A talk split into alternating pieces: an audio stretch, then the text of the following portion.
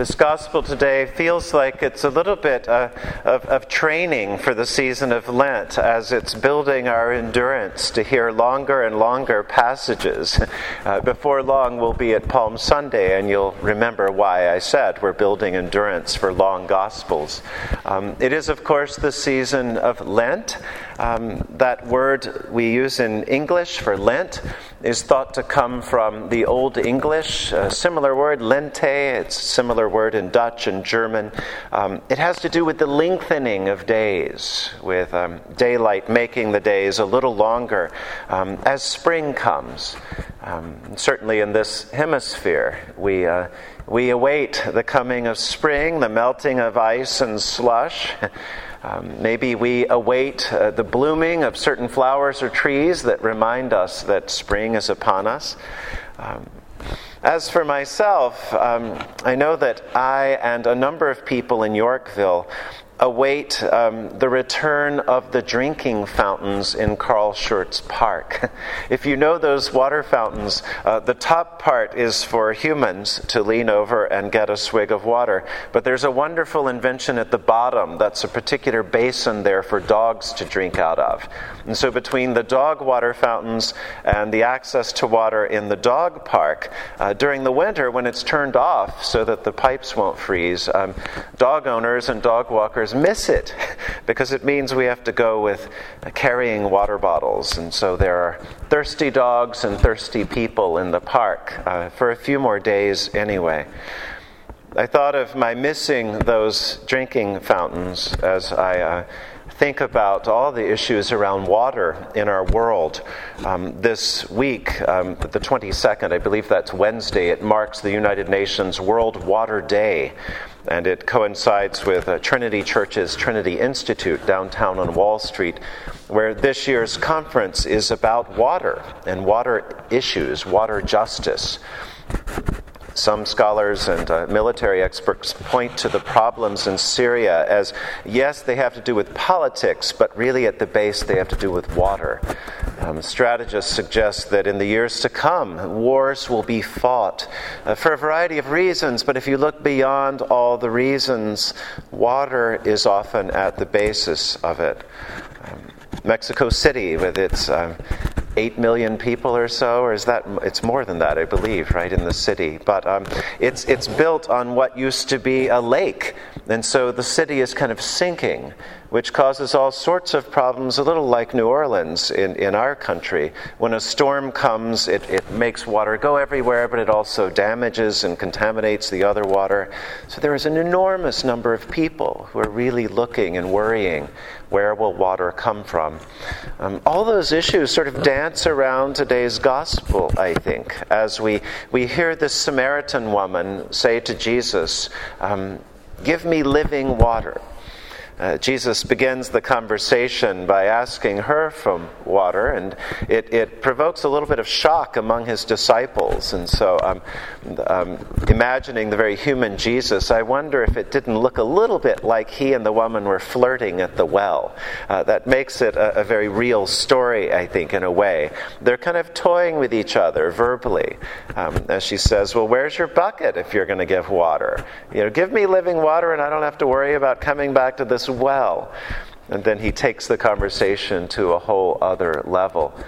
Of course, in the Old Testament scripture, we hear about the people of Israel wandering in the wilderness, and they're thirsty.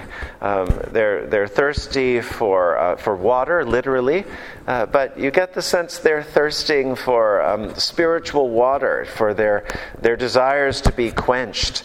Um, they're losing their hope. They're losing their hope in Moses, their leader. They're losing their hope in God.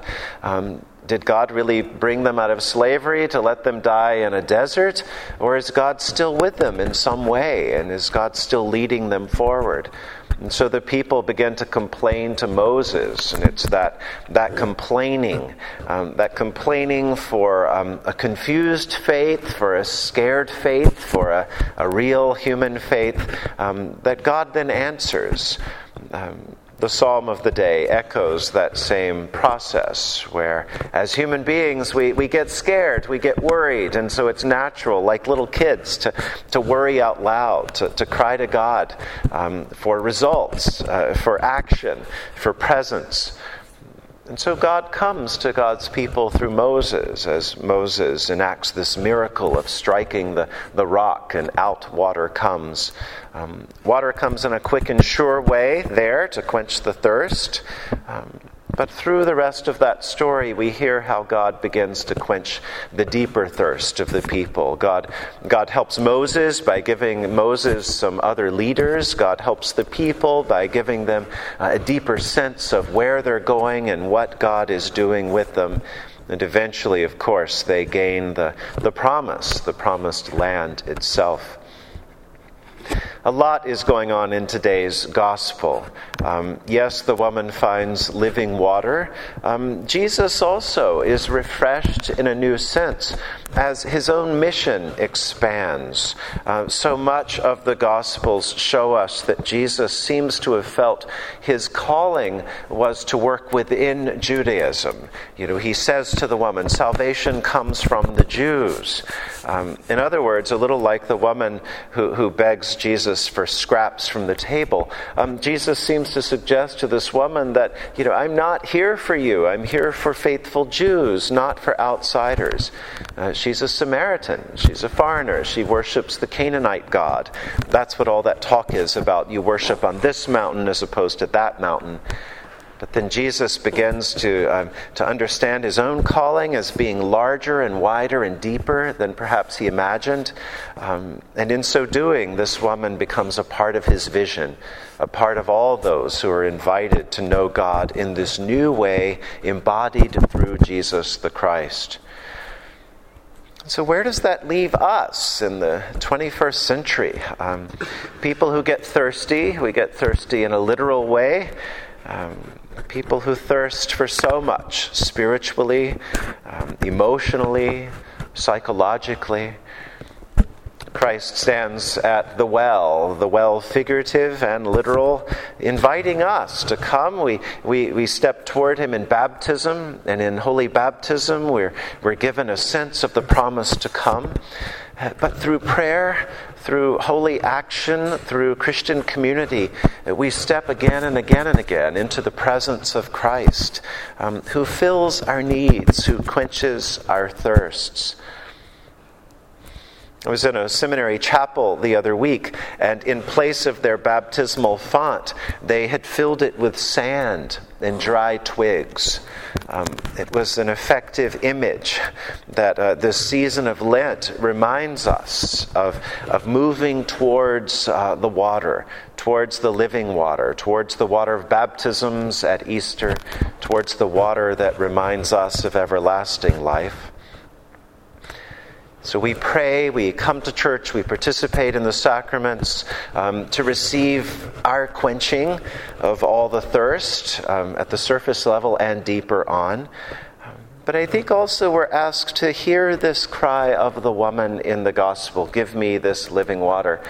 And in hearing her, we hear the cries of people all around the world uh, Give us water. Is it so much to ask? There are things we can do. Um, right here.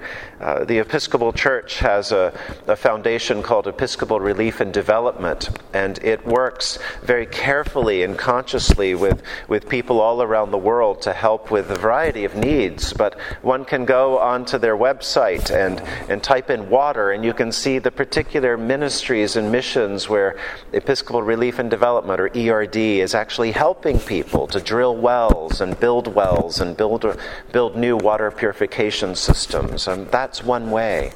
Um, some of you know the website Kiva. You can go into Kiva online and, and, and see the stories of individuals, many of them women, who are starting little businesses and need help. And so through Kiva online, um, anyone can donate as small as $25. And you see the person you're donating to. You're, you're, you're lending money in this amazing way of, of, of microloans and extending support and encouragement. And you get to follow the story of that that individual with whom you've, you've entered into this new kind of business relationship. Um, Closer at home, many of you know the organization Riverkeeper. It's, uh, it's one of many that, that help us keep an eye on the Hudson and the East River and our own watershed. Um, they advocate in Washington to, uh, to suggest the importance of things like the EPA to help us live healthily, healthfully.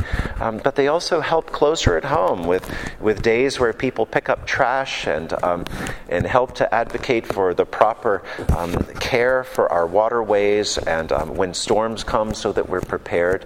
There are all sorts of things we can do as individuals.